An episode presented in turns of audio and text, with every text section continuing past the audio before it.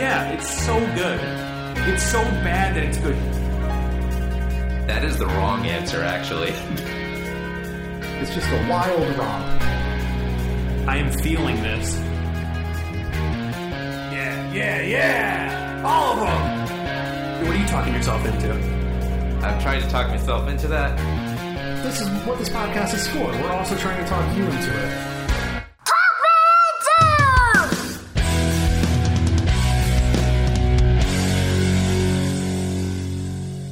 Thank you for listening to Talk Me Into, the podcast where a group of friends talk each other, and maybe even you, into liking what we like. This episode is The Beatles. My name is Jimmy, and I once did three projects on Alan Moore's Watchmen in one semester. My name is Jeff, and I took a duty in a Pringles can. My name is Dan, and when I was 10 years old, I made the local newspaper for dressing up as John Lennon. It's cute. That's pretty cool. Little, I, wa- I little once, Danny, uh, j- like uh, what era? What era John Lennon? Yeah. Oh, yeah. Early. I was Okay. wearing like a suit with a skinny tie, had my hair all combed down. Oh, nice. Yeah. That's appropriate for this episode. That's why I chose it, friend. That's a Oh. good one. I was in the newspaper once as Neil Armstrong. Probably the same event. We went to the same elementary school. That's actually probably true. Oh wow. It was like dress up as your heroes day or something. Yes. the only time like I've been in the newspaper is for obituaries. Like they leave behind this many grandchildren. Jeffrey's one of them. Oh, I'm I like, thought you were trying to say that you've been dead several times. No, that would be wild. Uh, I've realized when I was trying to come up with some more like fun facts that uh, my life is very scatological. All of the the funny things I could think of have to do with duty. I could think of a couple other things for you, but they're may not be involving duty, but they are all repugnant. Yeah, they're all very vile. Like uh, there was the vomit story. I said it's just disgusting. It's just Jeff, everybody. Yeah. Yeah. So, Dan, do we have any reviews that we'd like to read today? We do have one new review on iTunes. It was posted by Butterscotch Fontaine. Five stars. Good, original, fun. Three great guys that taste great together. Ooh. Am I not supposed to eat this podcast? Well, Jeff talked me into it. Seven out of five stars. Would Defo give these hosts a kidney if they needed it? Oh, thanks, Butterscotch. Yeah. What a unique nice. review. So if you guys want to hear your reviews read on air, make sure to leave them. On air. Yeah, or, or send us an email at talkmeinto Oh, yeah. gmail.com or tweet at us. All those things. We'll do the things. We'll just read whatever you say to us. Yeah.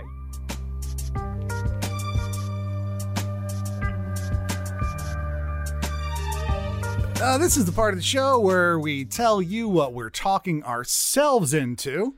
Uh, it's, it's not enough for an episode. Nobody wants to hear an entire episode of us talking about bettering our lives or changing things about us. Uh, go listen to a self help podcast, you dodo bird. Uh, I talked myself into saying dodo bird once, and You as you can see, it's stuck. It's I've been saying dodo Oh, yeah. birds. Um, so uh, I would say recently, within the last 10 years or so, I've been talking myself into selling out. Yeah. Yeah, because like Dan and I, we grew up. Punk and rock When we were teenagers, we were all into punk rock, and we were like, "Don't let the man get you down." And I was thinking yeah about it. fight the power. Yeah, because we recently uh, re-recorded some songs we wrote in high school, and I was just thinking, I'm like, wow, these songs are like the man stinks, you know, like we're better than that. And then I realized, like, You're I the man now? Yeah, I also like, I like not living in like a crusty house, and like I like showering and like having a car that is reliable. I like that kind of stuff. And uh, I recently uh, became a manager at work, and I have an assistant now, and I'm like, man, future Jeff would hate this guy. What a sellout. He's Yeah. not making music and he's not famous. And also, like, I'm listening to this Clash podcast. And, like, back then, we're like, yeah, punk rock. But these dudes wanted to be the biggest rock band in the world. And they were, like, terrible at making money. But, like, they weren't lying about it. They just wanted to sell out. They didn't care. And it's something I've been working on and I've been successful at. Well, there's no such thing as selling out, especially nowadays. Yeah, but, like, 17 year old Jeff and 15 year old Dan would say otherwise with their studded leather vests. Yeah, probably. Jimmy, what are you talking yourself into? Uh, not as hardcore as that, but Well. I am. Uh, I'm talking myself into just going out more. Uh, yeah. So next week, Dan and I are going to see Book of Mormon. We're both excited for that. Oh yeah. Um, I'm seeing a bunch of live shows. I'm actually seeing Game Grumps live. That's coming out soon. I, that came out bad. I meant to say I'm also seeing uh, Super Mega live as well, who are, just happen to be their editors. They also have another show called Super Mega. Um, Cool. You're going to see some editors. Not, they're not just editors; they're also entertainers. So I was going to ask, is this well. like is this directly related to winter because it's warm out now? It's, Yeah, it's I think 60 it's- degrees today. It's yeah, going to get warmer. It's You're- just nicer out, and plus, Right. I'm also going to Florida next week. wow. So I'm, I'm just I'm kind of getting like a little bit of a travel bug, trying to do some more fun things. going to Universal Studios. wow. I was there for work recently. Yeah, it's fun. Um, and then um, I'm also going to see the Lonely Island live. Oh, That's Oh, also going to be fun. I'm so excited for you. These are genuine wows. Yeah, It must so- be so nice to be young and have expendable income. It's great. I love not having rent. Um, so I'm I'm going out and doing things more because you know it's pretty easy just to stay home, just watch TV. Oh, stay it's on your so phone. easy. Last night was Friday and I went to bed at seven. Like, That's awesome. Yeah. It wasn't my fault, but like I liked it. Yeah. That's that's not surprising. Yeah. Yeah. You're a big sleeper. doesn't surprise me at all. But yeah, it, it's easy to get into some like depression spirals where you're just kind of like, "Ah, I don't want to go out and do anything. So I'm forcing myself to go out and have fun. Dan, Nice. what are people? What, what are people talking? What are you talking yourself into? I'm talking myself into teaching Jimmy how to speak the King's English. Never heard of it. No. Sorry, I think I'm dyslexic. Um, I got a quick one this week. I'm talking myself into shoe care. Okay. Okay. Uh, I mean, we've talked a little bit about dressing better, and you know, Jeff commented about you know keeping a cleaner house and things like that. And We know that you love your New Balance sneakers that you spent an extortionate. Ex- ah, The King's English. Do you speak it? no, we know you spend a lot of money on those New Balance sneakers, so you might as well, right?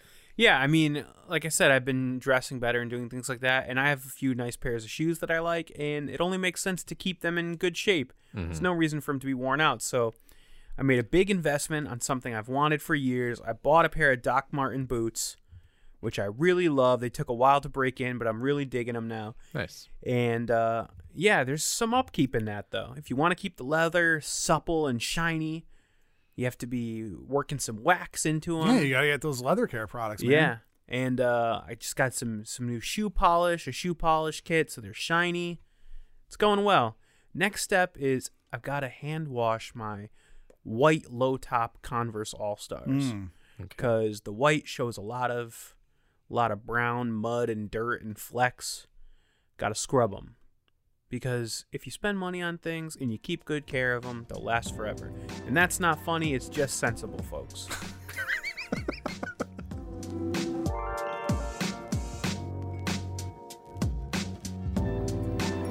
Okay, Jeff. Dan.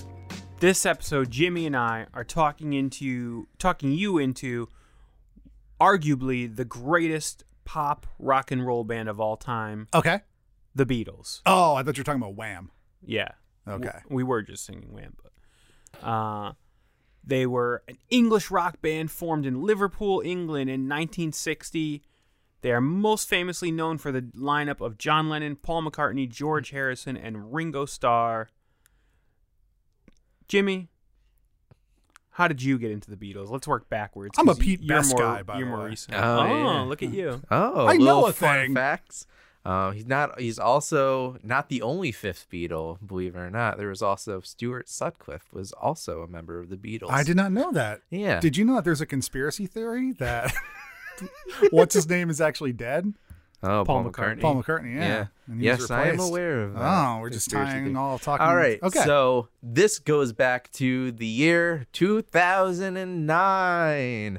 Um, when the Beatles Rock Band came out, um, I was interested in the game, but I was not too familiar with the Beatles. Um, so Dan, I believe, was getting more and more into the Beatles again. He was going through like a resurgence. So he was like, "Hey Jimmy, do you want to watch the Beatles anthology with me on Laserdisc?" And I was like, "What's Laserdisc?" um, so we sat down and watched. I don't think we ever got through all of it, but we watched like seven tenths of the Beatles anthology. It's 10 hours long. Yeah. Um, but I learned everything I need to know about the Beatles in that documentary. Highly recommend it if it's available to you, but it is hard to find now. Yeah, I think it's was out on DVD, but it's not currently in production. Yeah. There's been some rumors that it could be coming to Blu-ray as early as next year. Oh, really? I didn't even hear that. Yeah, Um, because they're making a documentary. Um, Mm. what's his name from uh, Lord of the Rings? The director, Oh, Peter yeah, yeah. Jackson, Yep. is making a Beatles documentary, and they're re-releasing some footage, like the Let It Be documentary that's been Mhm. out of print for years. Yeah, yeah. Anyway, sorry to interrupt. Oh no, that's fine. So we sat down and watched all of that, and I was immediately getting more and more into it because at the time they were also remastering all of the albums on um, vinyl and uh, Yep. also digitally too. This was the maybe no, I, I- I'm I'm mixing up two events, but um, the Beatles also got um was released onto uh, Apple iTunes as well at, at one point too. It, it became more available digitally. Um, Yeah. that, that was later Because it on. wasn't for a while. There were rights issues. Yes, because of the Apple records and Apple uh, Computer company. computer stuff. Okay. Um, so I did know that. something about that. Yes. So at the time, I was getting super, super hard into the Beatles. Became one of my favorite bands of all time. Um, definitely one of the most influential bands, in my opinion. Um, just musically, lyrically, and it, it's the Beatles for me is always about the story of the Beatles, of how they came up um, through uh, playing this crappy club in Germany all the way up until um, playing the um, the last concert of the Beatles, doing the uh, Let It Be sessions. So I don't know much about the Beatles. I know Mm-hmm. as much as anybody else who does because they're huge and Yes. it's in pop culture. But they weren't around very long, were they? No, about a decade, I would Right, say. which is pretty short for, Yeah, for the band. legacy that they left. yeah, but a ton of albums because back in the day there was multiple albums per year. Um, so Dan, what got you into the Beatles? Uh, very similarly, I was sort of the person who took you under my wing and got you into, you know, just like this podcast, I would talk you into different movies, TV shows, Yeah. music. The person in my life that was like that, you know, if you're a fan of Marc Maron's WTF podcast, he always wants to know who is that guy? Mm-hmm. Who is that guy that played music for you and stuff? Yeah, yeah, That guy for me was my Uncle Keith. yep. And uh, one day out of the blue, I don't know if he had just bought them, but he bought that very same Laserdisc set, Yep. Beatles Anthology. I think he had just re- recently got them. And because he was cool and my parents were cool, he was like, hey, I'm going to call out a w- sick from work tomorrow. How about you call out a sick from school, even though you're in like fifth grade? And we will watch 10 hours of documentaries about a band that you've never heard of. Yeah. And I was like, sounds like a plan. So we spent the whole day watching Beatles anthology, and I was hooked and I was loving it. Mm-hmm. And at the end of the night, he drove me to Strawberries, which is a now Wow. extinct Oh, music store chain. Yeah. In the same era of Sam Goody and Yeah. Coconuts. Yeah. And he bought me the infamous red and blue greatest hits CDs. Oh yeah, yeah. So yeah, it's been like I said, I was probably I think I was in fifth grade, so it's been ever since for me. Yeah. I got into punk music, and you know the Beatles were not cool in the punk rock and hardcore community. Dude, I'm telling you, this whole episode is thematic. Yeah, but it's it's I think for a lot of people, it's a dirty little secret that no matter what they listen to, they still like the Beatles, Mm-hmm. and that was the case with me. And after I realized that I no longer had to try to be cool and pose as a punk rock superstar, and it was okay to like the Beatles, that's when I was like, "Hey Jimmy, do you want to watch ten hours of Beatles documentaries?" Sure, Dan. So, yeah. I've always been into the Beatles. I've consumed everything I get my hands on. Um, for me, one of the reasons why I like them, and I'll throw it to you, Jimmy, in a second for why you like them, but they represent the culmination, along with Bob Dylan, of what I look for in musical artists, which is growth, Mm-hmm. change. We've talked about this in the Bob Dylan episode. Um, The Touche Amore. Touche Amore episode. Yeah. So for me, I respect artists who create art. They're not just out there doing Yeah. whatever. And it's ironic because when the Beatles launched, they were considered like a pop group, like a novelty act. Yep. And the fact that they went on to excel as songwriters, performers, and recording artists primarily is a testament to their own natural gifts to me. And I like all the different evolutions of the band. I have my favorites, but much like Bob Dylan, at different times in my life, I've preferred different different sounds and different eras of the Beatles. I like a lot of their solo work, but I think that they were at their best when they were together. I think their sum is greater than I think their their individual parts. Jim, what do you like about the Beatles? What I like about the Beatles is just the music in general. I think it's very uh, influential, um, very well written, very catchy, uh, especially the early stuff. Um, but also their talent um, as well. Um, like we've went on multiple conversations just talking about how crazy it was that they're just playing like Shea Stadium and they can't even listen to themselves, yet they're still in harmony. Yeah. Like they're just crazy talented, and that all goes back to um, like an urban legend of the Beatles is that they had to play that crappy club in Germany so many times, so often that they just kind of honed their craft there. That's the reason why they're so good is because they just kept on playing and playing and Yeah, playing. there's that whole thing. Um, people say it's like a common trope. You have to, in order to excel at an art form, you have to get your ten thousand hours Mhm. of experience. And they definitely, Jeff. I don't know how much you know about their early history, but Not much. so when they were starting out, they did not have a lot of local buzz. But some random guy saw them playing a club and was like, "Hey, I'm booking house bands for bars in Hamburg, Germany. Are you interested in becoming a house band?" And they had nothing else really going on, so they agreed. And they wound up at a seedy strip club that catered hmm. towards German naval officers. Mm-hmm. Well, n- not officers, but basically German sailors. And they would have to play for sometimes eight hours at a time.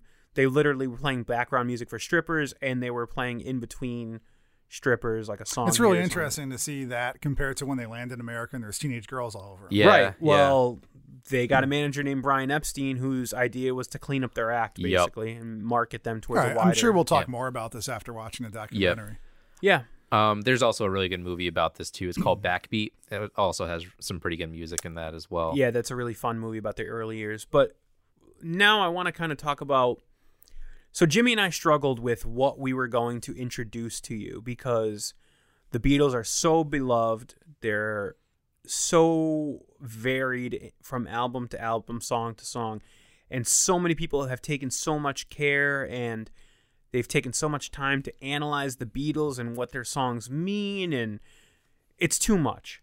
Right, So- because I don't have much exposure. no, and we're not experts, but we No. we tried to narrow it down to a few things that will be easily uh, digestible in a couple weeks for you to sort of get a get a, a grasp at the music and the history of the Beatles. So the first album we chose for you to listen to is With the Beatles.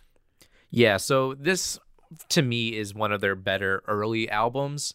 Um, uh, their first, I think, like first three, they it's a culmination of like covers and um, Originals. originals, and this one I believe has may have the most originals on it. It's But- their, it's their second studio album. It was released in 1963. Yeah. Um, a couple really good pop songs, like some of them I'm sure you'll definitely know. They did a cover, Please Mr. Postman. That's a good one. Roll Over Beethoven. That's another good cover. Yeah, because they used to just do a lot of early rock and roll Yeah. stuff. That's the stuff that I've heard from them that I actually enjoy. hmm Um, some a lot of their earlier stuff, uh, the wannabe American rock and roller music. Yeah, the, in that they were time, into they're- a lot of early American R and B, predominantly. Yeah. Little Richard stuff like that. They, they were also interested in like Elvis. They they wanted to be like Elvis, John Lennon especially. Um, yeah. So um, there's eight original songs on this track out of a total 14. yep. uh, Eight original tracks on this album out of a total 14. Um, like I said, it's their second album. It was released only eight months after their first album, Please Please Me. So they were churning them out. hmm and um, you know back then they were actually pretty right off the bat they were pretty um, uh, what do you call it? Like uh, they blazed a new trail because Mm. at that time pop groups would go into the studio and they would present their songs and then they would bring studio musicians in to play the music professionally and then the band would record their vocals. That's how everyone did it. That's how the beach boys did it a lot of different groups like that. The beatles insisted on playing all their own instruments and uh and like i said began insisting on writing their own songs so hmm it was pretty influential to future groups of the era Yeah.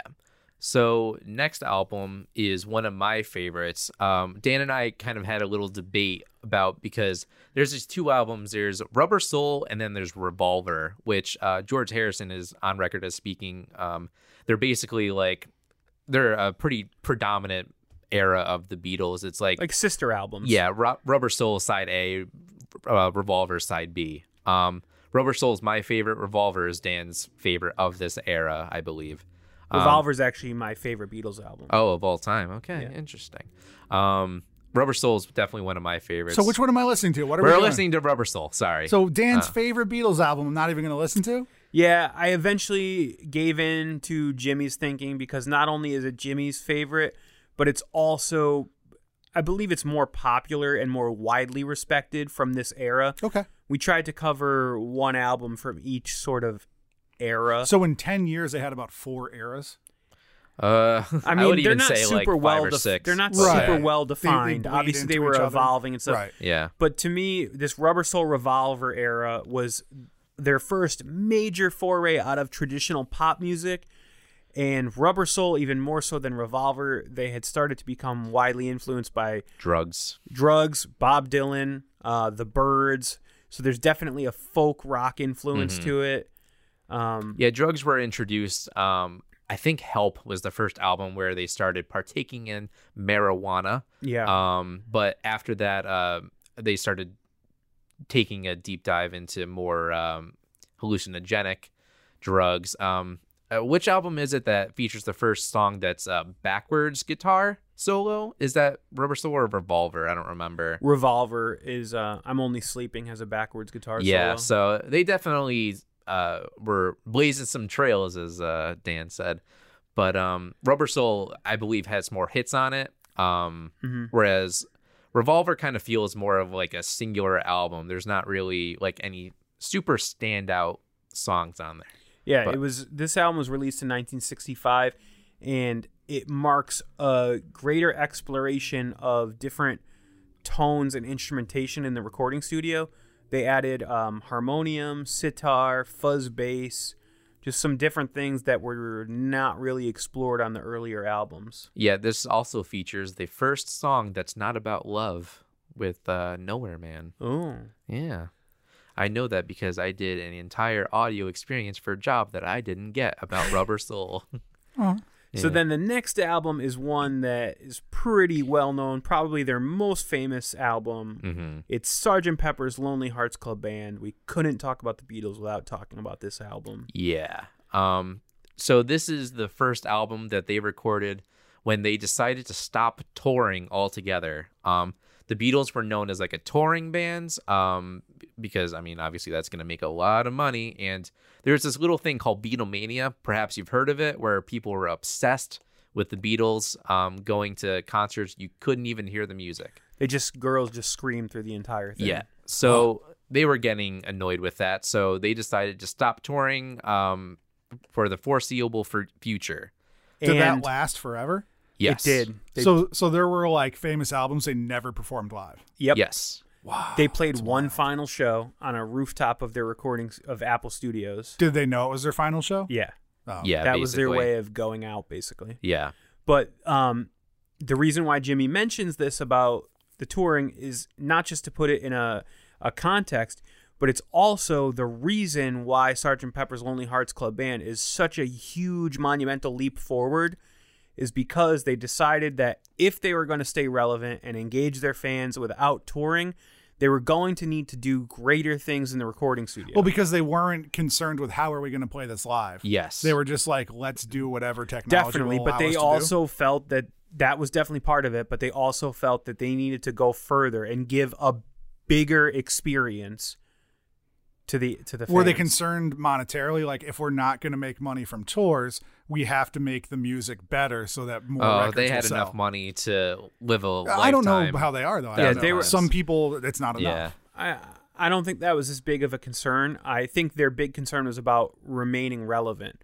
Um, so they also started at this time releasing more individual non-album singles, and Mm-hmm. um, I forget what they called them, but they were basically the first music video.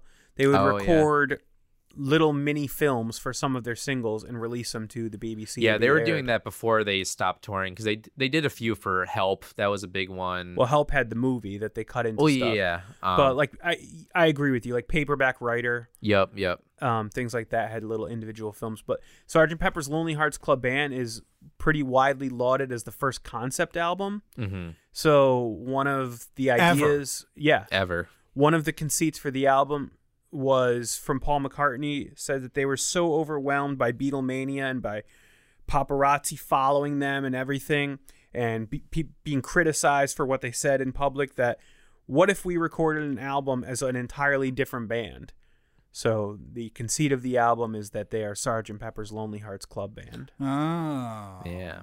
And uh, some of the uh, here's another fun fact. I was actually thinking about doing it for this episode, but here's a fun fact of Dan and I went to go see a documentary based off of the. It was just basically an analysis of this album, like just the recording of it. yeah, it was really. And we also did it in a theater that was originally a factory. Yeah. We were cool. it was very hmm. hip. That is the hippest shit I've ever heard. yeah. the documentary was basically interesting, but yeah, it was basically like a PowerPoint lecture Yeah. put to film. It was cool though. So yeah, Sgt. Pepper's Lonely Hearts Club Band was released in 1967. It inspired basically all the other popular music acts of the day to step their game up. If it mm-hmm. wasn't for Sgt. Pepper's, you wouldn't have Pet Sounds by the the Beach Boys. Mm-hmm. They just advanced what you could do in a recording studio, basically. And you want to get to the last one we chose, Jimmy? Yeah, so there is a pretty predominant um, era of the Beatles that we're kind of skipping over. Um, there's uh, Yellow Submarine, music, uh, Magical, Magical Mystery, Mystery Tour, Tour. uh, the White Album, uh, also self-titled as the Beatles. Um, it, it's a pretty big moment of Beatles history, but it's not my favorite personally. Um, my favorite is towards the ends with uh, Let It Be and Abbey Road. Yeah, so I love the White Album, the self-titled album, Mm-hmm. but I don't think it's great to introduce to new people. Yeah. It's big, it's hard to get a hold of. There's not a lot of like mem I don't want to say not memorable, but there's not a lot of singles on that album. Mm-hmm. So Dan and I chose Abbey Road because we believe that it is the better of uh, Let It Be and Abbey Road. Uh, if you don't know, there was some uh, finagling happening behind the scenes where uh, Let It Be and Abbey Road was kind of like, uh, They were recorded around the same time period, yeah, with the idea being that Abbey Road would be the final album. But due to production issues, they were having trouble finding a producer that they were satisfied with. Abbey Road actually came out first and then Let It Be. Yeah, which is kind of sad because Abbey Road is a great stamp on the end of the career of the Yeah. Beatles. I, I always look at Abbey Road as the last album, even That's even how though, they intended it to be. Yeah. Um, so Abbey Road is my definitive conclusion of the Beatles, and it features a phenomenal, I don't know how many song medley at the end. Um, there's like six or seven songs. It's the entire B side, which as a vinyl fan, you'll appreciate, Jeff. The entire B side of the album runs together as one Ah. long song, basically, with many different movements. yeah. Um, it's just phenomenal. It also features uh, uh, "Come Together," which is a huge rock and roll hit. Um, uh, "Here Comes the Sun," another huge hit. Um, yeah, well, definitely one of my favorite. Actually, I probably would consider it my favorite Beatles album. Yeah, it's up there with me too. I sort of vacillate between Rubber Soul and or um Revolver and Abbey Road, but um then we're doing a documentary, Yes.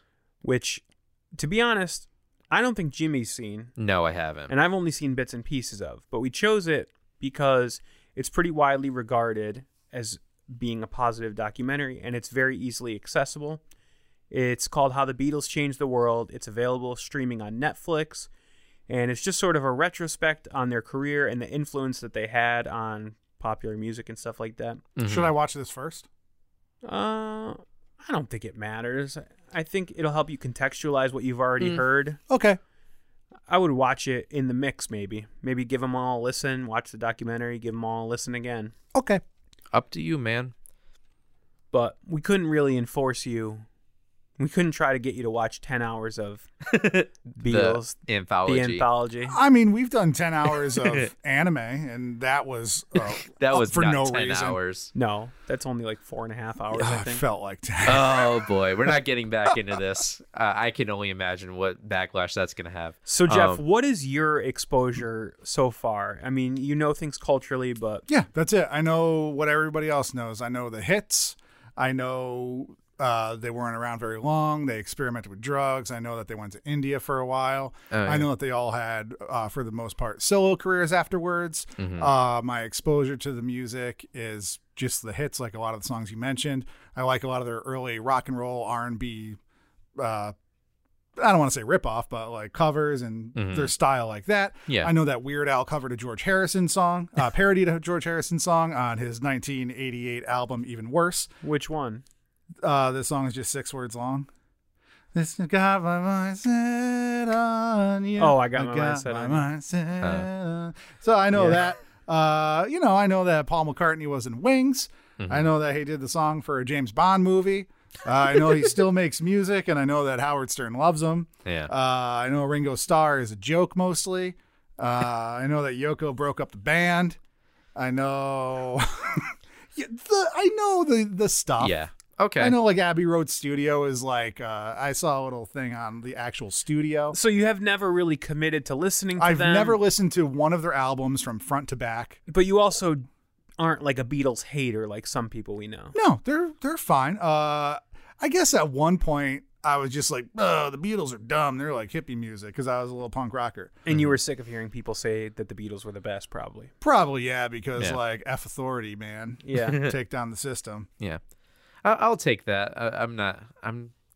I'm optimistic that we're gonna talk Jeff into this possibly. yeah, I think Jeff. I don't know where to go with him because I know he likes a lot of early rock and roll, so I'm tempted to say that he might enjoy the first album better than the rest Hmm. um, with the Beatles. But I don't know. He likes some classic rock sensibilities like the Gaslight Anthem and Bruce Springsteen and stuff.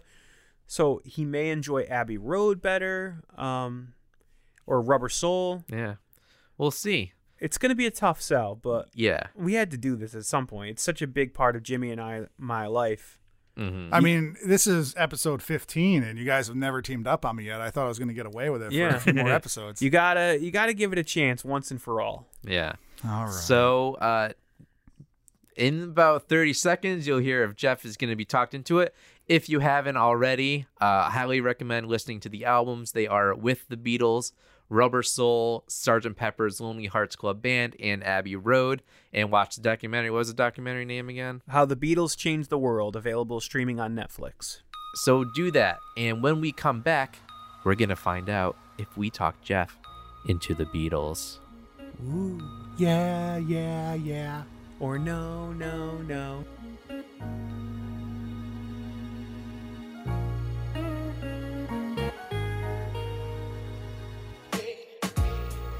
So for us, it's been long awaited to talk about the Beatles because I'm very interested in knowing what Jeff thought about it.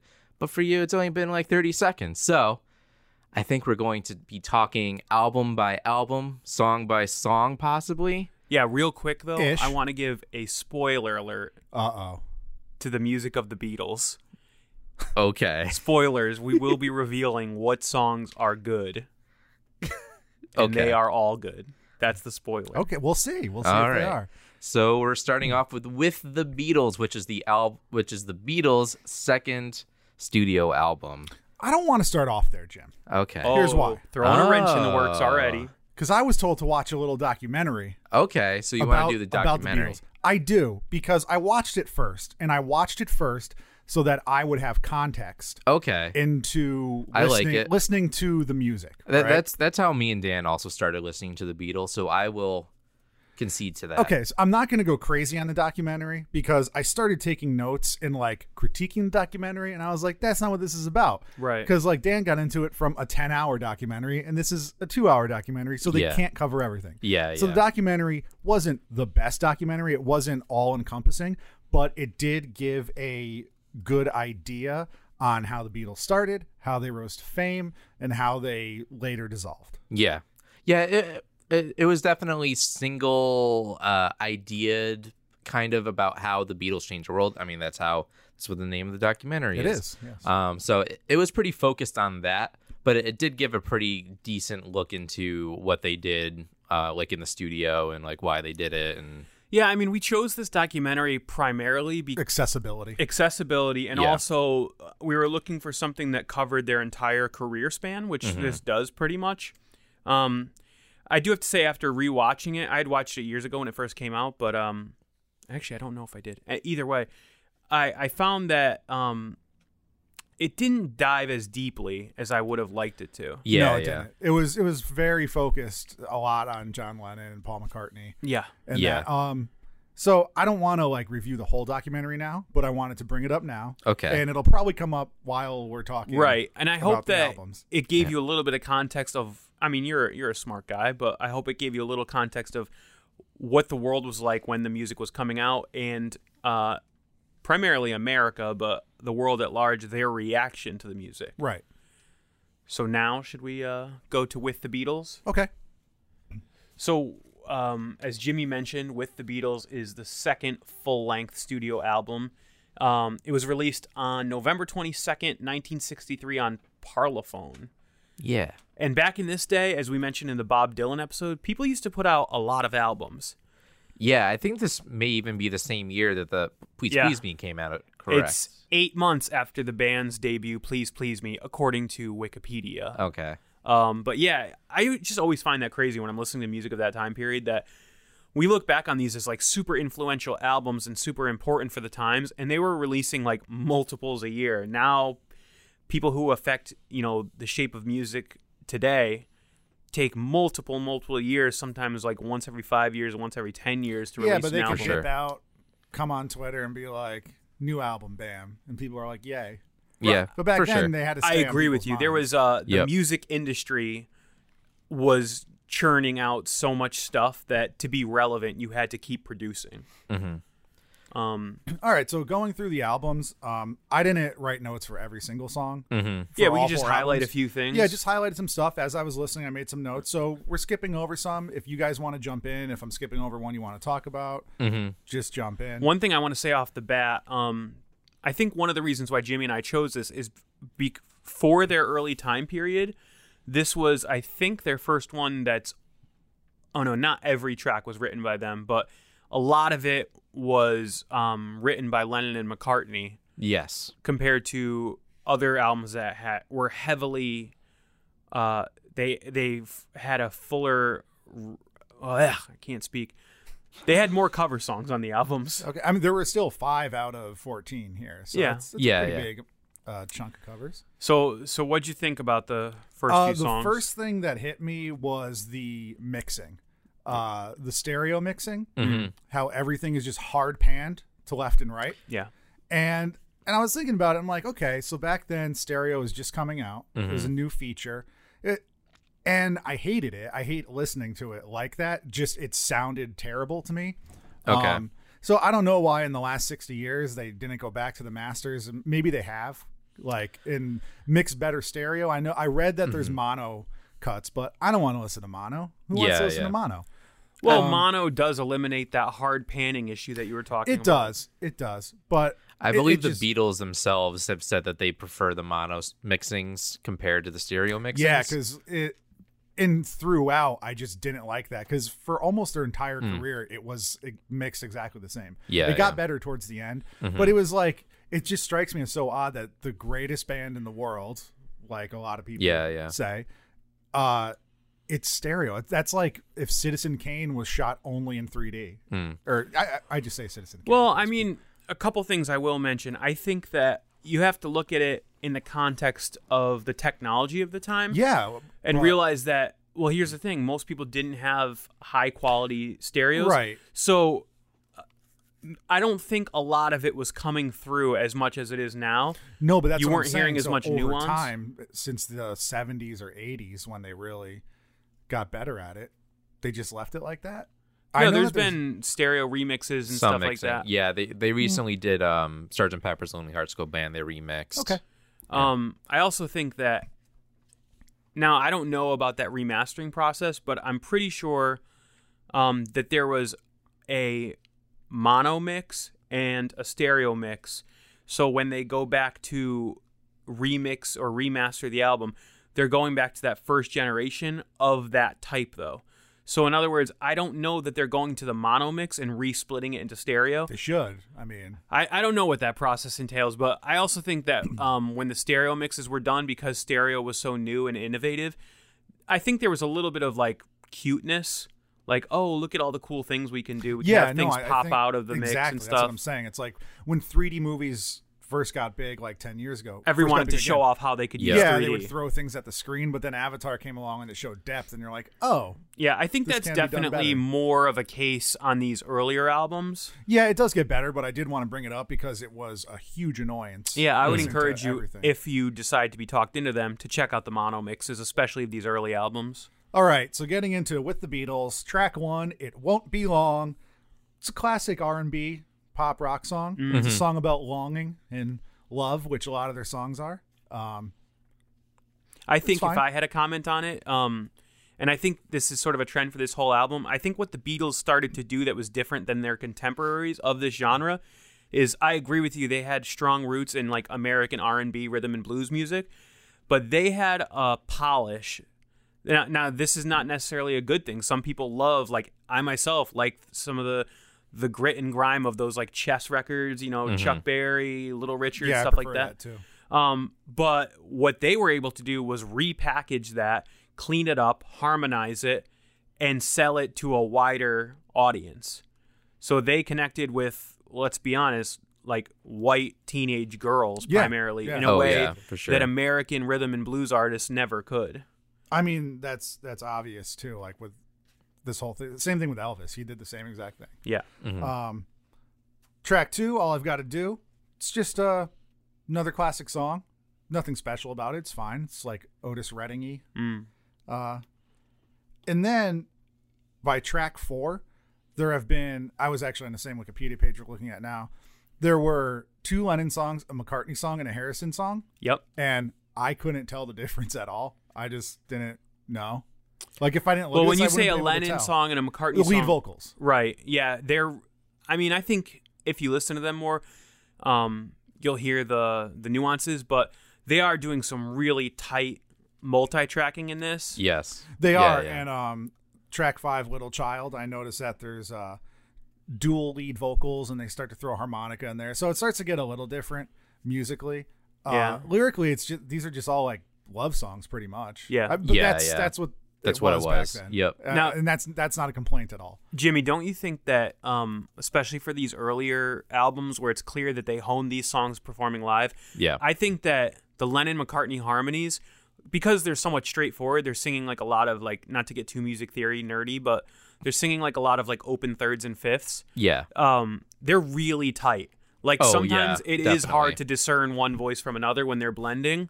Yeah. Um, There, there are some songs too that, as you go a little bit even earlier or later, um, that sometimes they do some three part harmonies or maybe even four part harmonies and they just overdub. You hear But- that a lot in. uh, Sorry to interrupt you, Yeah. but I was actually going to bring this up on track three, "All My Loving." Yep. You get um, John Lennon singing the lead, and Paul McCartney and George Harrison doing over harmonies. Yeah. Yeah. and that's a really for. tight blend too. Yeah, I'm Yeah. not. I, I wasn't saying that as a negative. I was just something I noticed. Yeah, it's, I get what you're saying. They they definitely started out super cohesive, um, thematically, vocally. Like they were a tight group that had honed their sound playing live. And then as we get further into the discography, that starts to expand, and you start to hear more individual creative input. Yeah. I'd agree with that. Uh, and then we get into uh, a, a chunk of covers. Uh, you know, like I said, there's five, so we get into the first three back to back to back. Uh, Till There Was You is the first cover. I'm not very familiar with the original song. I'm sure I've heard it, but I thought it was pretty boring. It's just a generic 1960s ballad to me. I didn't really dig it that much. Yeah, I think it's like a standard that Yeah. they sort Yeah. of rearranged to be performed by a rock quartet. And then uh, Please Mr. Postman, blah, Please Mr. Postman by the Marvelettes. Uh, this is like uh, their first doo-wop cover. I don't know on, if on their other albums if they did any doo-wop covers. It's not bad. Uh, I prefer the original. And I'm I'm sure that this is the song that popularized it though. Like maybe I would have never heard the original had the Beatles not done it. I could see that. Um, and like back to what you said about popularizing the music, like I'm torn by this because is it whitewashing or is it bringing a culture that wasn't in the mainstream's eyes to the forefront and put raising that up and See, I've heard that criticism before, but it's really hard for me to connect to it because I just feel like in that day and age, that wasn't even a thought. In, in white society, there was not a group of people that were saying, hey, we should give credit where credit is due.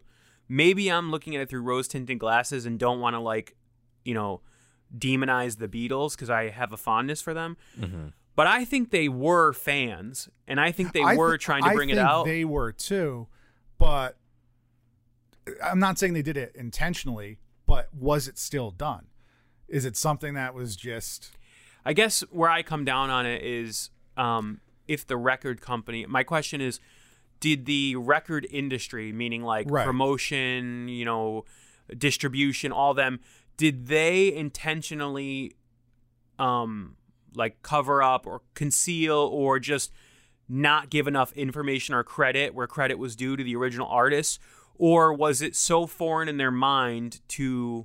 You know, pay tribute to where the music came Or- from that it wasn't even part of their another industry. thing, not thinking of like the Beatles and their record label as the enemy. Was it the other way where the Marvelettes record label wanted this white band to bring it up? Because back then there was hmm. black radio and there was white radio. Hmm. There were crossovers, like uh, James Brown was a crossover. He mm-hmm. did the same thing. He got from black radio to white radio and became this mega superstar. So it, it was just it's just an interesting. I think thought there's thinking about it. probably some of that as far as exposure. I also think there's a level of, depending on the level of success and fame of the original group, hey, here's an opportunity to basically make some money. Yeah. Um, I'm sure they were paid for these songs, maybe not as handsomely as, as they should have been, but I'm sure you know a representative came to them and said like, this band wants to cover your song. If you say it's okay, here's some money. Well, and I'm sure at the time the that. Beatles weren't paid what they should have been paid for this album. Probably not. Next cover, "Roll Over Beethoven" by Chuck Berry. Don't, didn't like this version that much. Are you kidding? I mean, me- it, it's not bad. It, I didn't. I didn't listen to it and like. I didn't hate it like when I heard Fall Out Boy cover Gorilla Biscuits. Right? It wasn't Yeah. like this disgusting display of destroying a decent song. But I don't. I like the original better. I don't know. It, it was fine. So I I think that of this group of covers on this album, this one stands out as being the most gritty and having the most emotional depth. I'll agree with that. Um, I mean Chuck Berry is awesome and his guitar playing is better than George Harrison's guitar playing. Yeah. But I like George's voice on this song, and I think, like I said, it has a vibe to it. It feels more like a like a barroom brawl. Like it feels like mm-hmm. you're back in the Cavern Club watching them play it in a gritty little dark space. I'd agree with that. And I also think I, I do agree. I I kind of like the original better. But this was definitely what we were going to with our last conversation about like you know, this is probably one of my most listened to versions of Roll Over Beethoven. If it wasn't for that, I probably wouldn't have gotten to the original. Right. So just a little Yeah. example. I mean, I love Chuck Berry. I listen to Chuck Berry, but when I think of Roll Over Beethoven, I think of this version. Oh, really? yeah. I didn't even know that they covered it. I'm sure I've heard it. But Plus, I, I, didn't think I mean, it something for me too is I have a, a fondness for George Harrison. I think he doesn't get the credit he deserves in the group. Yep. And this is one of my favorite of. I mean, fans of the Beatles will know that he didn't really come into his own in songwriting until later than Lennon and McCartney. And a lot of these early albums had like a George song or two, but um, they were usually covers or not that great. So to me, like for his early songs, this is one of my favorites. Uh, the next cover of the three in a row is. Uh, oh yeah, I skipped over. Hold yeah, Me Hold Tight. Me Tight's not a cover. No, I, I, to me that's like one of the weaker points of the album it sort of just feels like a mop top song yeah, like, that's kind of why Yeah, I skipped over it. a- I, I had nothing to say about it. Hold me tight Yeah.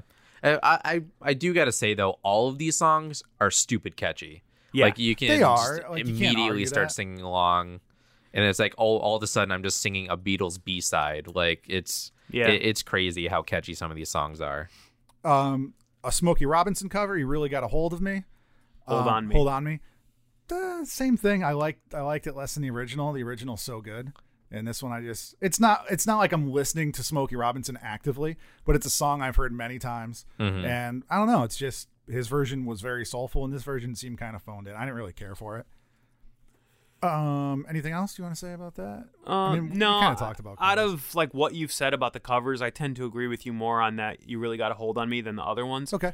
I also have a weird thing with these early albums. Um, I guess they were trying to expand. I don't know if it was their idea or George Martin's idea, but some of these ones that are heavily featuring piano are a little strange for me. Like this Yeah, one yeah. has like arguably. I know George Har- George Martin plays piano on a lot of the songs. Yes. Um, I I just this one you really got a hold on me feels like the last track, Money, um, and we'll get to that. But I, I don't know. It's just I don't think his playing matches with the sound of the band really. Yeah, I, I'd agree with that. So And- what'd you think of I Want to Be Your Man? Uh, so this was the only Ringo lead vocals Yep. on the album, and what I wrote down, and I don't really remember because I did this a while ago. Silly lyrics and chorus, not a bad thing. So I think it's just like, it's not a great song. It's a little silly. Yeah, I don't It's think it's even bad. written by Ringo. I think it's uh It's Lennon and McCartney. Yeah, yeah. They, they primarily wrote for him. yeah. I, I actually think like you hit on a good point. Um, I think early on in the band, Ringo came up with a persona, which was the the goofball, like the sort of like yeah.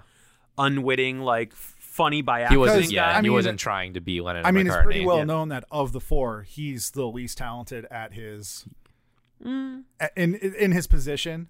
Um, It depends Not, on how you measure talent. I mean, it's not that he's terrible, but like, is he that creative? I don't know. The other three seem to be doing weird shit later on, and like, I think he's forward and super- progressing. Well, like the ironic thing is, and now this can just speak to the nature of the American record buying public, but um, Ringo Starr had more hits early on as a solo artist yeah, then Lennon, than or, Lennon McCartney. or McCartney. Yeah, So he was good at doing his thing, his shtick. But Lennon, like after the Beatles, did get weird, and like in retrospect, a lot of people love it, but at the time, a lot of people were like, "What Yeah, the what's hell's happening? going on? Yeah. this is whack." Ringo was definitely more mainstream when the Beatles first broke up. Um, and then I'm just gonna skip to the last song, unless you guys have something to say. Not Um, really. The the last cover, "Money," that's what I want. Like I've heard this version. I mean, I've heard this song. I know I have, but I don't know. Again, like which one did I know? Did the Bo- did the Beatles Mm-hmm. popularize it? Um, I don't know.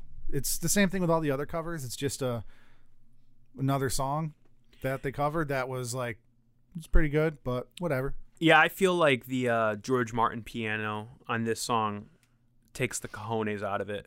Mm. I don't, like I've heard other bands cover it, Yeah. cover it, and it's more like guitar driven, and it has more of an edge. You know what's funny is that I kind of like the backbeat version do, of Money. I do too. Yeah. So I don't know if Jeff knows this. The movie. Yeah, Yeah, I've or, seen it. or if the audience Long knows it time because ago. it's not a super popular movie. It's not a great movie either. It's No. just, it's fun. There's a dramatic We talked about it in the beginning, the first part yeah of this. okay so backbeat and they because of the time period because it's the early like r&b club days of the beatles they do a lot of these like r&b songs but they play them with like a grittier edge to them and i agree i think money on that soundtrack you know it's not the beatles but Yeah, yeah. it's sort of an artistic interpretation of what the early beatles version sounded like Mm-hmm. um, and i like that better So, So any ov- overall? Yeah. Overall, uh, I thought that the covers were the best songs on the album over the originals, and I still wasn't like super That's digging funny. the covers. Hot but take. like, it was decent. It didn't blow my mind or change yeah. my views on it's, music. it's definitely not one of my favorites. It's I- I'm not a huge fan of the early Beatles yeah, stuff but either. it was it was a fine album. I mean, there's there's nothing terrible to say about it. There's nothing groundbreaking to say about it. one thing I have to say in the album's defense is,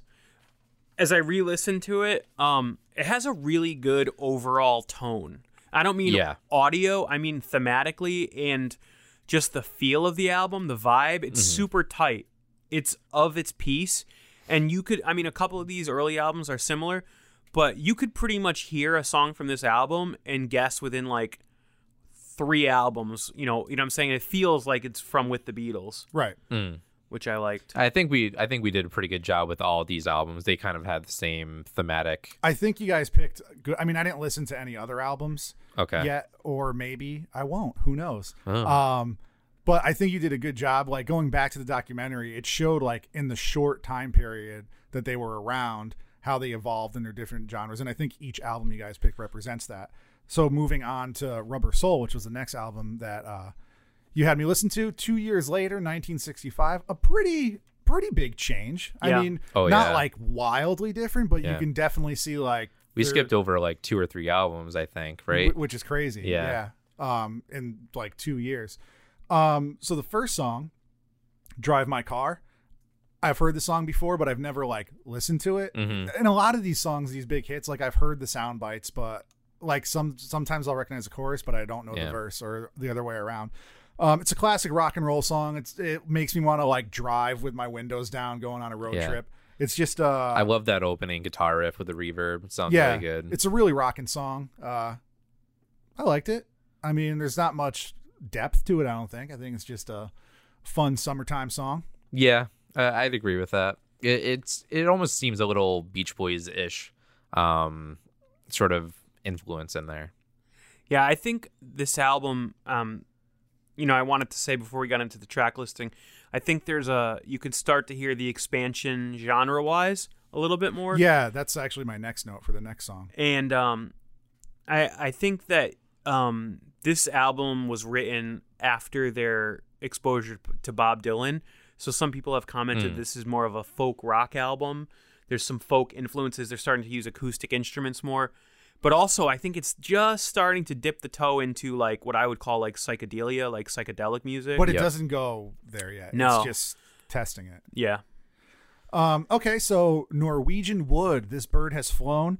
Uh, that's exactly what I said. The experimentalism, if that's a word, uh, starts. They start bringing in new instruments. They get a little like this song is leagues different than with the Beatles. Anything on with the Beatles, um, and then it just progresses from there. And it's weird because like as I was writing these notes, like when we did Touché Amoré, you know, we went every song, every like stage four, every song had this meaning and something specific. And so far, the one album and one song, I haven't been getting that. I'm just like, all right, classic love songs. Like, does it change? Like, what the what the hell is Norwegian Wood about? I have no idea. Yep.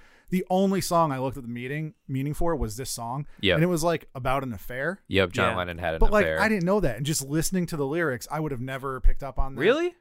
I don't think so. Uh, maybe I didn't listen to the song. I mean, enough, here's like, the thing that you have to know going into it is that bird is British slang for a single woman. I do know that, but Yeah. I wouldn't have connected those dots because when I think of bird, I think of a bird 99.99% of the time. Yeah. Um, and that that's just a general theme throughout. So like I didn't really put song meanings behind a lot of these uh, until later. Um, I think that this album um, really started to stray away from the standard love song format. There are songs about Yeah. love and affairs and relationships, but they're not the typical like "I love you, let's get together." yeah, she loves you. Yeah, yeah, yeah. Yeah, that kind of stuff. Like I actually heard an interview with Paul McCartney. I think it was on the Howard Stern show, and he was talking about "Drive My Car" and how that was their first really big departure from the standard love topic. right. And it was interesting because like the original first draft that Paul McCartney had in his head because a lot of people know that Paul McCartney makes up like sort of like fake or like temporary lyrics when he's writing Yeah. the melody. So and then they get changed to something more serious or, you know, better. I've heard people do that before. So his original lyrics were like, I can give you golden rings. And it was a typical, like, I'm in love with you, let's get married type of thing. And John Lennon, like, totally just changed the, the subject. So it is still about a relationship, but it's a little edgier. And I think you see the same thing mm-hmm. echoed in Norwegian Wood. Like, sure, you could say it's about a relationship, but really it's about two people who are kind of using each other and how they react to that affair. All right. Uh, Nowhere Man. It's a good song. I've definitely heard the lyrics before, but I didn't know where. And then I heard the song and I was like, oh yeah. And right now I can't even picture it in my head, but that's what I wrote when I was listening to the song. Yeah. This one's not like a standard love song. It's not a love song. It's the first song that the Beatles wrote that's not only about love. Yeah. Yeah. This is the first one ever. That they wrote, yes. Wow. Yeah. It's more introspective and um I guess dealing with issues of like self-identity and belonging and things Yeah. like that. Yeah, it, it's it's basically a John Lennon song. It, it's very much about his like childhood and growing up, I believe. All right, I'm going to skip a few. So if you guys have something to say about the next few, uh, feel free to cut me off. But the next song. Well, one I do, do want to mention. okay. Um it was talked about in the documentary and I think it is like word. super important is the word. Jim, you can talk a little bit about the importance of this and I think what it starts to signal and becomes a, a theme of their whole career lyrically. But of just uh, the word in general. Um, yeah, it's. uh, I don't. I don't have a lot to say about it. I don't know why you're throwing it to me, but I, I think I think it's important. Yeah, I don't. You got a look on your face like you had something to say, but yeah. So Yeah. I'll just say, like, basically, to me, um, obviously they were like a progressive band politically, but I think they were start just were starting. they, were to- they at this point, or was it like were they? Well, this just is what I'm saying. Yeah. Internally, if you knew them personally, I think they were. Right, right. But they were just starting to get their feet under them with expressing those thoughts through their music. yeah.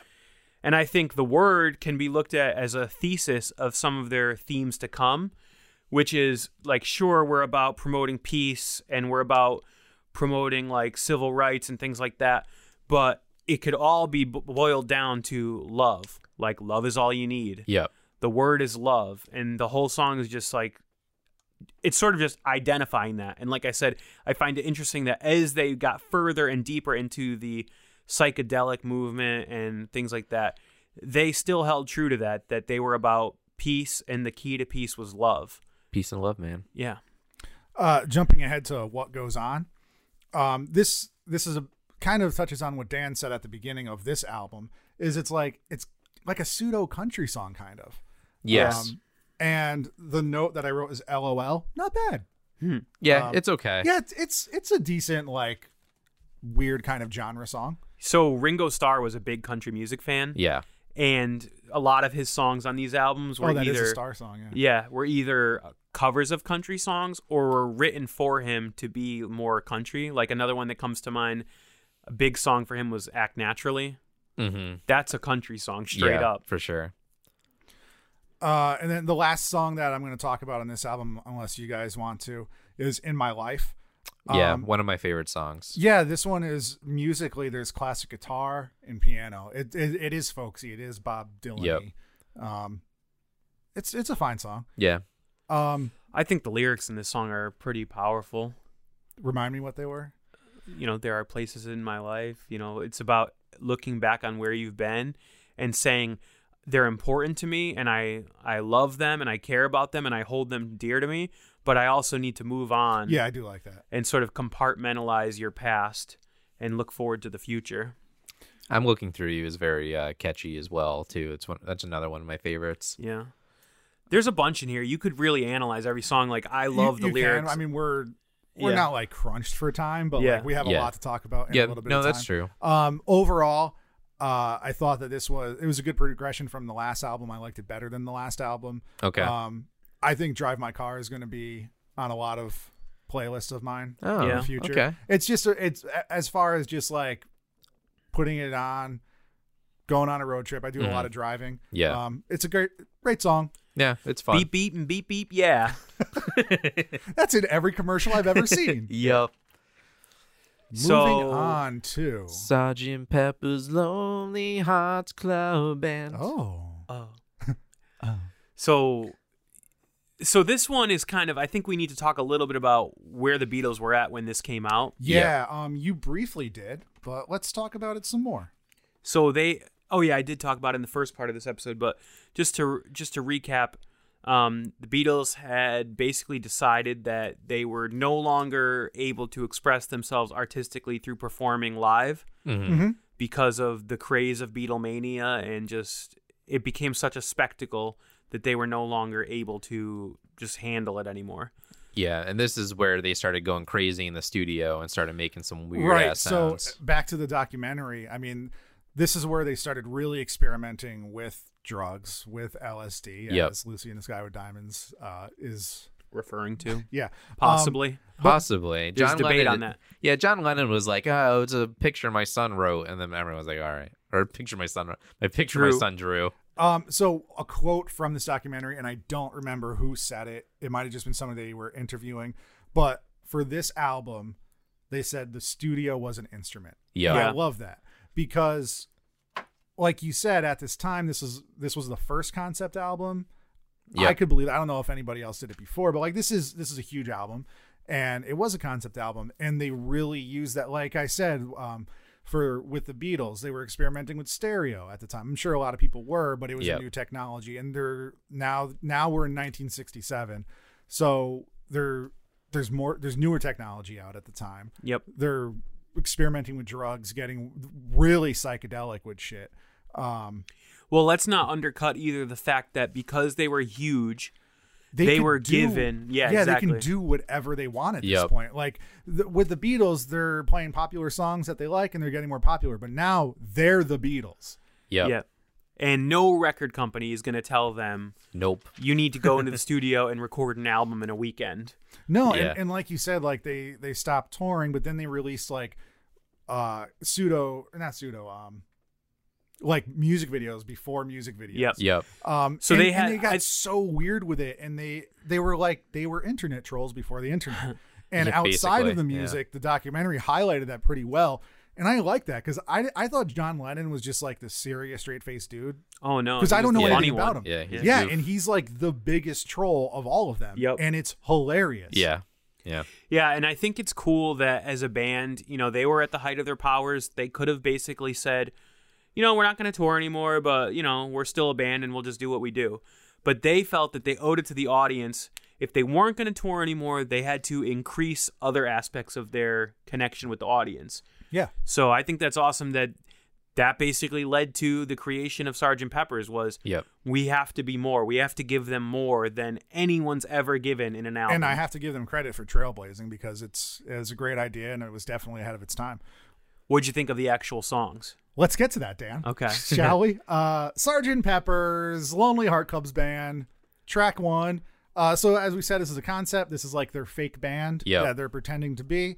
Uh, so there's like an audience in the background, and it's it's almost like a skit, really. Yeah. Um, it's it's show tuney. Mm-hmm. I think Not- it's supposed to be sort of like a carnival barker. Yeah, I mean we. Yeah. He's sort of getting people excited for the concert. Yeah, I, I I did notice that, but it's like, it's I, I don't know, is whatever. Mm. I didn't care for the sound. I song. really, I really like Pa- uh, Paul McCartney's voice in this. He's like screaming. Yeah, I've said this before, somewhat controversially, but to me, there's aspects of this, not to sound too overdramatic, but there's aspects of his voice and the way this crunchy guitar comes in that remind me of like I've called this the first punk song. I did notice. Hmm. I forgot which song I was listening to because I listened to a lot of Beatles recently.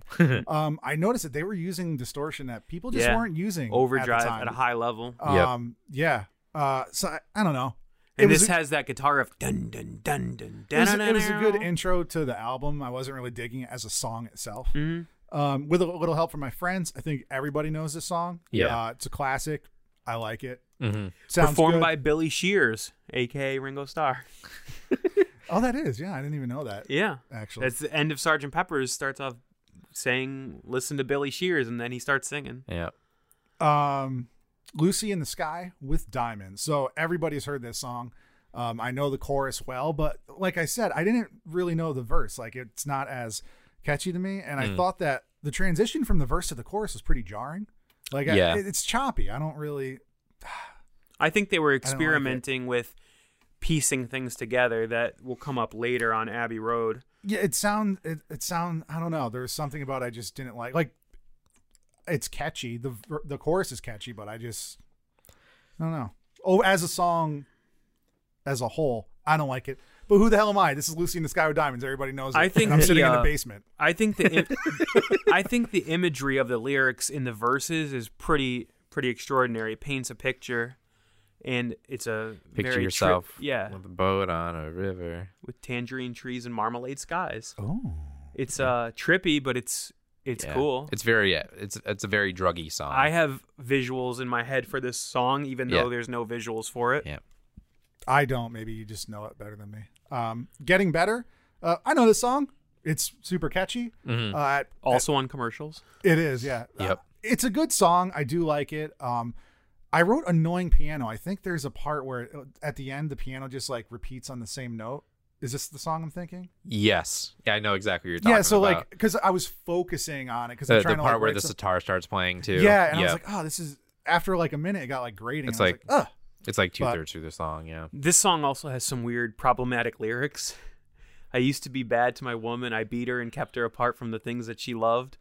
People have made comments in the past like, "Oh, really? Like, is that the character?" Or Well, I mean, even if it's him or if it's a character, he's he realizes his faults and he's getting better.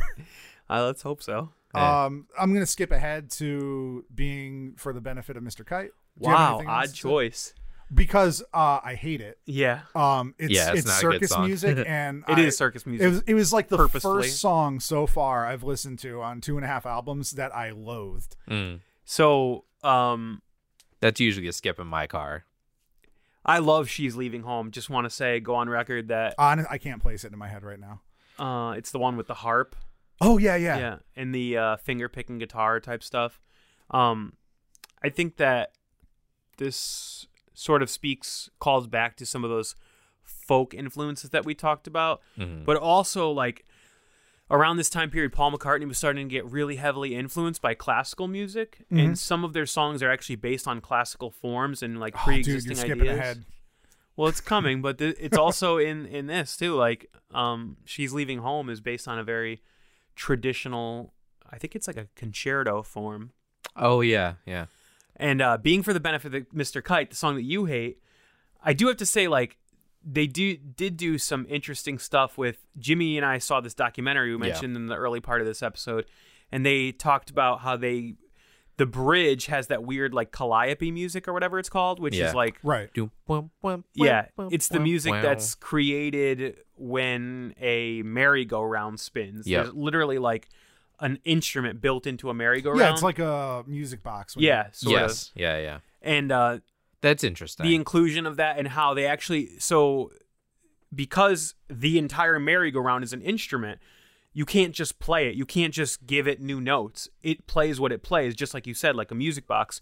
So they didn't want to use a pre-existing section from an, from another song. So what they did was they collected clips of calliope music from different merry-go-rounds and they cut them into little loops and then literally threw those physical clips of tapes all over the floor and pieced them back together to See, make for something new. 1967, I love that. Like Yeah. outside of the album, that's Yeah. fantastic. I mean, even Yeah. now, that's great. Like you can even with digital editing, that's I, which I have some experience with. That's awesome. Yeah. Mm-hmm. But I hate the song. Yeah. Um, I I'd think agree. it was more of an experiment. Like, hey, can we That's make a fine. carnival song? yeah, And it turns out they can. yeah. um, within you, without you, this is where they get really into Psychedelic. Indian music. Yeah. uh, Yep. Hindu. George thoughts, Harrison beliefs. was definitely into Eastern Indian culture and music. Yeah, which I think, I mean, even now, like that's that's a weird thing to do in pop music. Mm-hmm. Yep. 50 years ago, that must have like blown people's minds. I'm sure most people couldn't even place India on a map back then. Mhm. Um, Yeah, on a sitar you can play notes that you can't play on a guitar. yeah, and also just coincidentally, right after we recorded the first part of the segment, usually when I eat dinner, if my wife's at work or something, I'll just watch YouTube videos. And I was watching some music video, and the next video audio auto played, and it was about the song "Within You, Without You" Mm. and the use of modes. And they went really in depth. And I, I can't remember which mode this was, and I didn't care to look it up.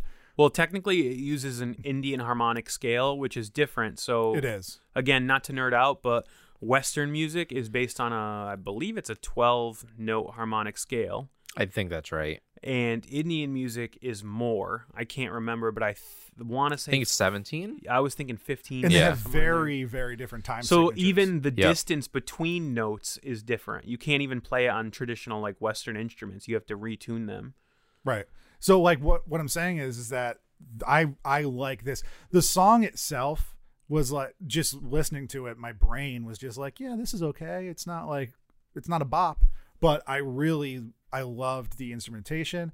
I love the experimentation. I Yep. love just and whether they they did they used a mode to write the song on purpose or if it just happened to be, it's so intricately constructed. As oh a yeah, song. it, it is Mhm. dense. Um, and I think that, you know, when you're going from like covering a Smokey Robinson song to five years later using a sitar and you- Yeah. using like uh, Indian modes, it, it's crazy. Yeah. So I did just look it up, and um, the song follows the pitches of Khamaj thaat. I don't know if I'm pronouncing that right. It's the Indian equivalent of Mixolydian mode. Um, it was it was performed in the key of C, but it was sped up to C sharp, which was a common thing to do back then, just to you know, to raise the pitch and change the feel of the music. Um, it's definitely it's based on a Ravi Shankar um, piece, which sort of became this is the birth of a partnership between Ravi Shankar and George Harrison that lasted, I believe, through the rest of George Harrison's life. Yeah. Ravi Shankar, Shankar if people aren't aware, is a super famous Indian composer and sitar player. Uh, so moving on to the next song, unless you have anything else to say. When I'm 64, it's a Paul McCartney song, I believe. Yes. Um, it sounds. I I can't think of the right word, so I'm just going to say vaudevillian. But I it- think that's the right word. yeah.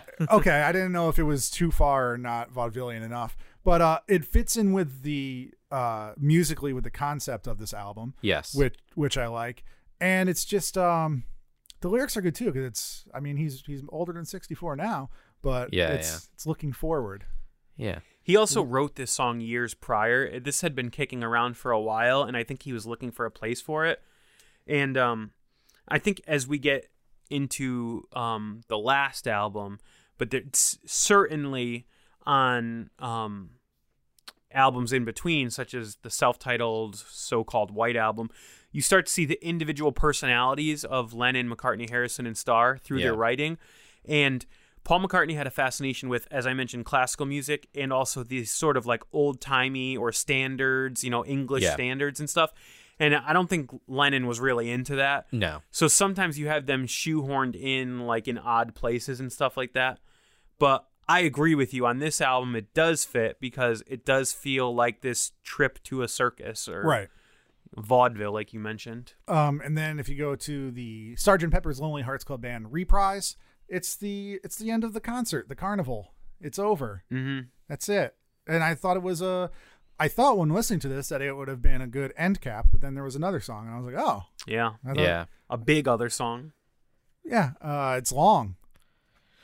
So what do you think of A Day in the Life? I don't remember it.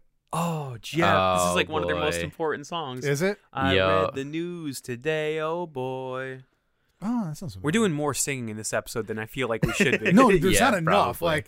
Like going by our last podcast, there should be significantly more singing. significantly more bad singing. Yeah. Um, so this was like two different song ideas that they crammed together.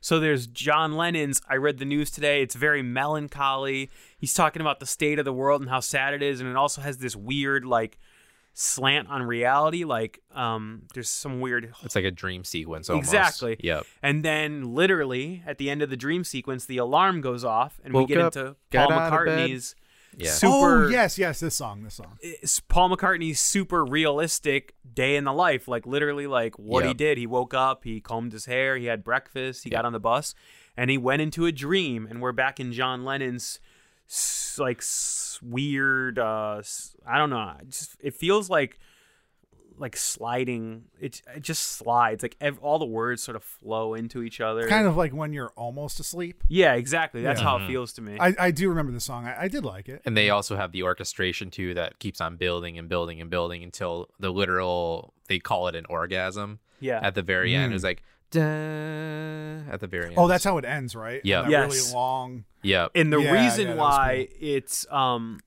the last track is because um I forget what the term is. I've heard it called a lock groove or a run out groove, Yep. but on the vinyl record, when it hits that last note, it spins into a continual groove It never ends. that will just keep playing. That's awesome. So you know how Yeah, yeah. basically for the audience if you don't know how a vinyl record works is there's individual like grooves or channels cut into the vinyl record and as the album progresses the needle is playing out further and further away from the center but when it hits that last groove it's like a train switching tracks and it, it gets locked on that last groove so that note just plays continually until you turn off your record player. I love vinyl tricks like that. yeah. Yeah. Uh, Black Keys released a, a single where you put the needle in the middle yeah. and it plays out. oh yeah i messed and that up um, it's it plays outward Yeah, in um, and Wilhelm Scream also did that on one of their EPs. All the songs are on one side, but you flip it over and you see grooves. And for years, I had this old record player that Dan gave me that it read the tracks with a laser, so it was auto like a CD. Oh, but yeah. when once you drop the needle at the front, it wouldn't play because it was the end. So until I got a record player. I put it in the middle. Well, I've had this for like years, and it played backwards. There were secret tracks. I was like, "This is." I've had this Oh, for that's like five crazy. years, and I didn't know that there was music on the side, and it's not uh, anywhere else online. It's amazing. yeah, I love just think it's like cool that. they were they were literally s- experimenting not just with the lyrics and the music, but they're experimenting with production. the physical media. that. and the Yep. technology. That's and the, cool. the packaging had some cool stuff too. I think this is the album that had like paper cutouts Yep, and stuff cardboard like cutouts. Yep. that Like of the paper band. dolls? I was just looking Basically, at them yeah. yesterday. Yeah. So, yeah, I'm. It goes back to what we were saying. They wanted to give something more to the audience. Yeah. That's cool. Yeah, the production just in general on this album I think is phenomenal. One of the best albums of all time. and it and it's known for that. Yeah. It influenced not only listeners and people in record production. It yeah, think of like the the cool like sub pop uh like releases and stuff like that. Like none of that would have ever happened. Exactly. If it wasn't for Sergeant Pepper's Lonely Hearts Club Band. and also influenced so many musicians too. Yep. Like we talked about in the first episode, the effect that it had on um, Brian Wilson from the Beach Boys.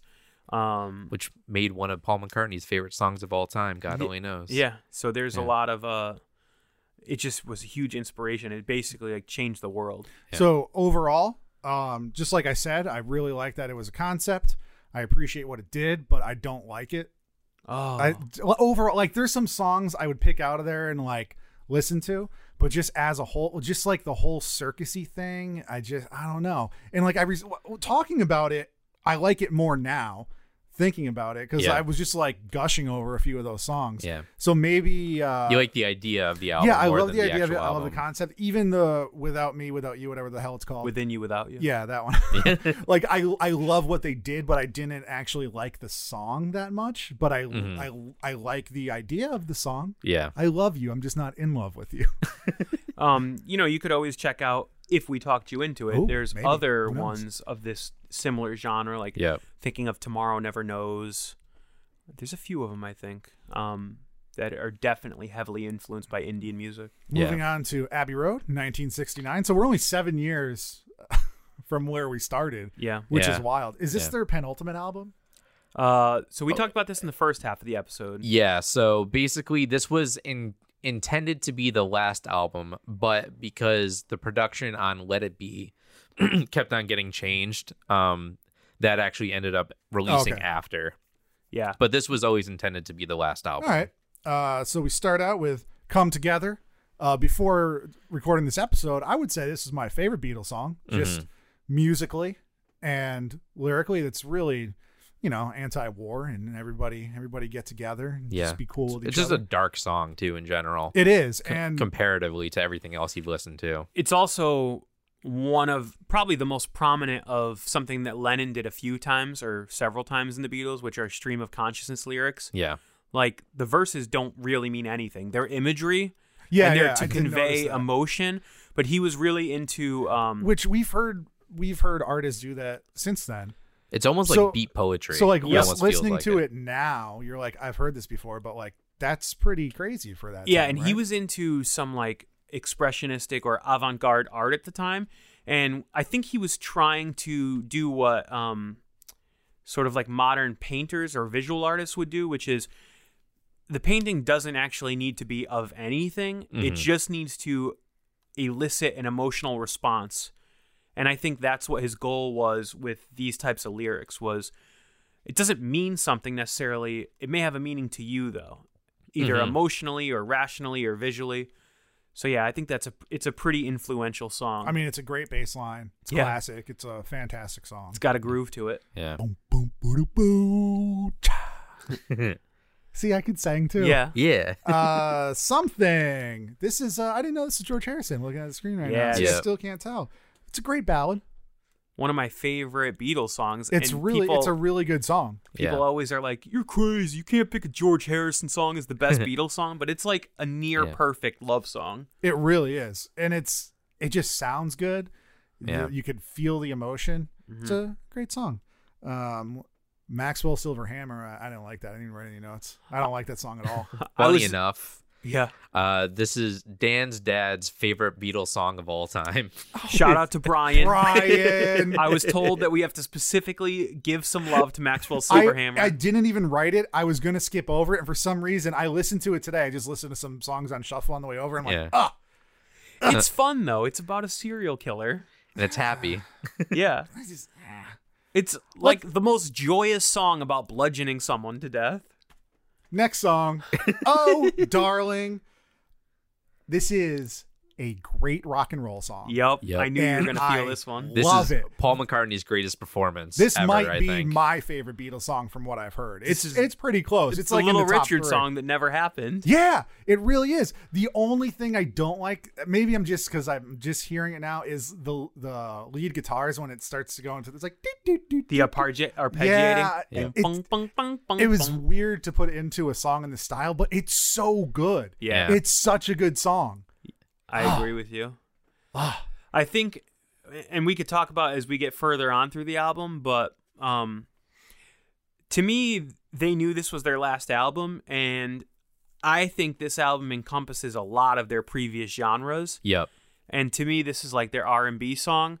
Um, the Oh Darling or the uh, Maxwell Silver Hammer, although it has like a dark story, reminds me like musically of some of those like When I'm 64, Obla Di Obla Da, those Yep. like sort of vaudevillian English folk tune type vi- vibe. So then we get to Ringo's song Octopus's Garden. I didn't like that one. I didn't write anything down for it. I have nothing to say about it. It's just it felt so these first four songs, right? You have Come Together and it's like this deep, dark, heavy song. You have something, it's this power ballad. You have Oh Darling, which is just freaking rock. I just want to say the F word so bad, but I'm trying not to. um, and then you get here and you're like, oh, all right. all right, Ringo. Here's a song you did. Yeah, it feels like a sequel to Yellow Submarine to me. Which I didn't listen to. Yeah. So Yeah. But I'm He sure you know it. the song Yeah. Yellow Submarine. I mean, I think they mentioned Yellow Submarine in the lyrics in the song, don't they? I don't remember. I don't remember. Maybe. Um, and then I want you. She's so heavy. This is an eight minute Yup. epic. This was a good song. it's You did awesome. like it. This is the one yeah. with the uh, I think with the distortion that I mentioned before. I just couldn't think. It the gets name of heavy. Yeah, it's, it's like- super dark. Yeah, it's it's great. I really did enjoy it a lot. And I love how it builds and builds and builds like a day in the life, like to this cacophonous roar of like distorted guitar and stuff, and then it cuts off. Yeah, and then it goes Na, na, na. yeah, and then it goes directly into Here Comes the Sun if you flip the vinyl. Well, too. yeah, Well, for us on- Yeah, you have to modern day music Spotify, streaming. it Yeah. goes to Here Comes the Sun, which again I didn't know this was a Harrison song because I always hear the things like George Harrison sucks, but like so far he's everything that I've heard from him Yeah. is great. Like Here Comes the Sun, everybody knows the song. Yep. it's just a feel good song. Yeah, I mean, there's definitely songs on the early albums that George wrote that are like not great. Yeah. But once he hits his stride as a songwriter, there's a lot of good tunes. They feel different from the Beatles was his stuff. solo but- Yeah. stuff good? Because I don't. He had hits. yeah, So like when he was in the Beatles, like he hit his groove and he was probably supported. He obviously was supported by the rest of them. yeah. Yeah. But I think that he probably worked best toward. I don't know. Uh, it's hard to say. I, I feel like in the 70s he was kind of trying to figure himself out as a solo artist and then in the 80s and 90s he kind of honed it but He- I, i'm not a huge george He also fan. had a, a pretty serious drug problem that Yeah. affected him through a lot of the later 70s. But um, I think it's his first solo album. It's definitely his most widely known and appreciated. All Things Must Pass i think that is the is first a one. fantastic album. Yeah. Like really delving into um, the f- sort of folk rock genre and like heavily influenced in Indian music, in um, different types of like chanting music, and there's a lot of cool stuff in there. But um, yeah, when we talk about the B side of this album, I'm just looking up. I'm trying to figure out, Jim. Maybe you can answer this. Is the entire B side continuous, or does it start with because? I always look at it um i think it starts after because um i, I always looked at it as the the Oh, uh, yeah. abbey road melody starts at uh or medley um starts at uh trying to think of the name of the song Her the song. Majesty? her so, majesty So carry that weight. or no part not of her the majesty medley? Oh yeah, that's um that's wrong. Um, I always look at it. It, either starts at you uh, never you give never me give your me your money. money. Yep. Yeah. So what were you saying, Jeff? Um, does carry that weight? Is that part of the medley or is that its own thing? Because I've definitely heard that before. Yeah, it's part of the medley though. Right. Um, I didn't write any notes for any of these songs specifically because it was like one big thing. But like, you never give me your money. I thought that was a Pretty good song. Yeah. Good intro to it. But then like Mean Mr. Mustard, I'm like, "Ah, I don't know about Oh, that." that's so rocking though. Mean Mr. Mustard into Polythene Pam. Like, sure, the lyrics are a little weird, but they both have such cool vibes. Yeah, so like musically, that what is it? Maybe like seven or eight minutes altogether. no, it's like sixteen, I think. Or no, uh, sorry. Depends on where you start it Oh, okay. or where you where you think it But I mean, starts. But like so so musically, this sounds like something that uh, a band would do as like in the middle of their show or as an encore, just like sludging through all the hits. Like we Yeah. we got to get through these hits, but they recorded it and put it on an album Yep. because they weren't playing live anymore. Probably right. That's what I would think. Yeah, and I think it was um a way to just sort of stretch. And like I said earlier, this was their sort of sort of going away album. Mhm. And I think it was like, hey, we can do this. Like, we can just grow and expand and transform from one song into another. And the transitions are super interesting. Some of them are really sharp, some of them are more gradual. But, um, she came in through the bathroom window is like definitely a standout to me from the medley. I think that song is really powerful. Um, but really, this back half of the medley, I think, is way better than the first half. yes, I agree. Uh, I think my, my favorite starts from from she came in through the bathroom window to the end. So Golden Slumbers is based on like an old lullaby or a poem or something that Paul McCartney rewrote the music to. And then you get into Carry That Weight, which is like so boisterous and like Yeah, it is. It's all like, ha, ha, ha, ha, ha, ha, ha. it's like a parade. That's why I always think of Everyone's all chanting and like, yeah, we're gonna carry that weight together. I think it's the first song that has all four of them singing at the same time. Oh, is it? Is it the first and only?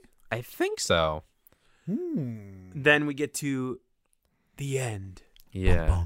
which Has Makes- the only Ringo Starr drum solo in it. yeah, and they also take turns. Paul, John, and George take turns playing that lead guitar.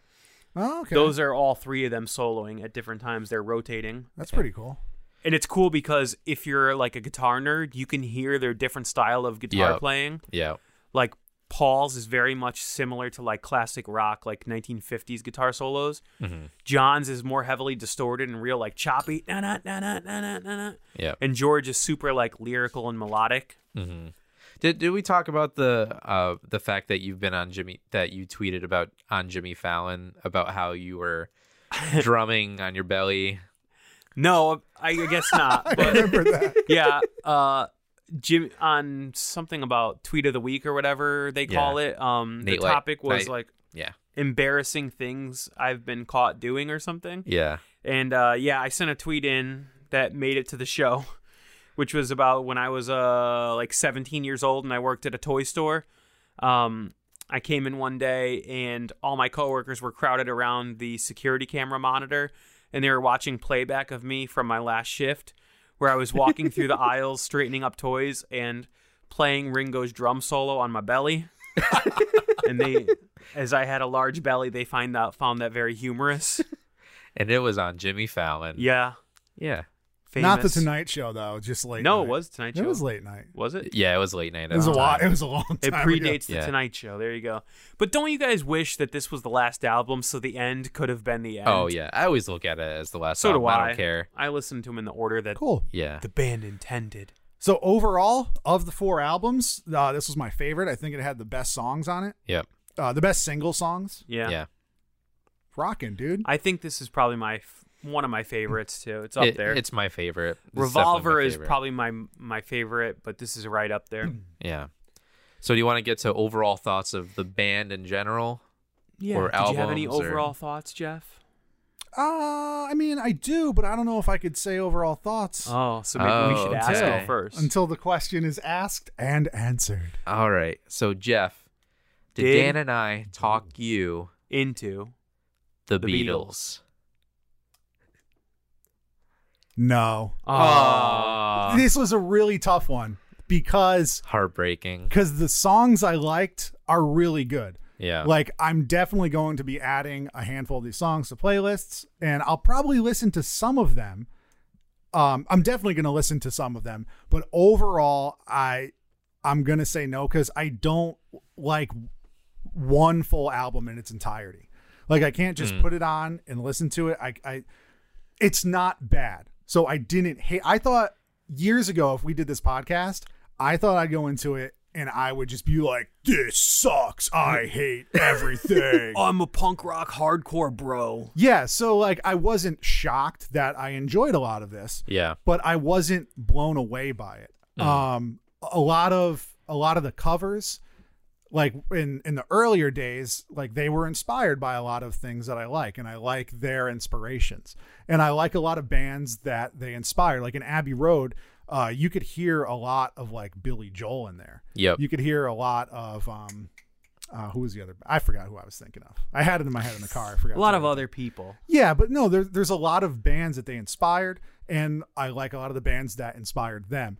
And especially after watching this documentary, even though it was brief, it did give a pretty good idea of what they did. Like in the short time that they were around, they did some crazy shit that like even now people aren't doing, pop stars aren't doing, rock stars aren't doing. So I definitely respect what they did for music, mm-hmm. but I just I don't know. I I could there's Can't latch on. yeah, more than half of the songs I was just like, oh, okay. Okay. Well, you know, one option too, since you're into some few select songs, is maybe you check out the uh, Red and Blue Greatest Hits albums. I did listen. The only thing outside of these four albums in the documentary I listened to, I listened to, I didn't know that there were two. I listened to the red one. That's the first half. When I was, when I was, so how I prepared for this episode is I did a lot of driving in these last few weeks and I listened to all the albums like several times each. Yeah. And I didn't make, take any notes. So the other night I just powered through everything and I was like scribbling down notes and my wife heard it and like I go to bed and she's like, I like the Beatles. And I was like, okay, that's, that's fine. like she just discovered that she liked them, or she always had and just no, didn't mention it. She just discovered just listening. Like I wouldn't even listen to entire talked songs. his like I was wife skipping into the through, like- Beatles. yeah, you did. so Lindsay, did we talk you into liking the Beatles? so like yeah. Sometimes when we go to sleep, I put music on low. It's usually like spa music or like instrumental, Yeah. progressive stuff. Yeah. And uh, I just put on the Red album quietly. and Mm. Fell asleep. to. Yeah, because there's obviously, you know, we picked out four albums, but there's obviously a huge number of big hits and influential songs there are that you didn't listen so, to. So like I I might go and listen to the remainder just to see what I miss out of curiosity if anything else. Maybe the no will turn into a yes. Maybe I'll start liking it more, but as of right now it's it's a super soft no. It's like yeah. Yeah. Well, you could also use what you've learned that you like and dislike about the Beatles to determine what you should listen to in the future. Like you like Abbey Road, you like the more diverse, like weirder songs.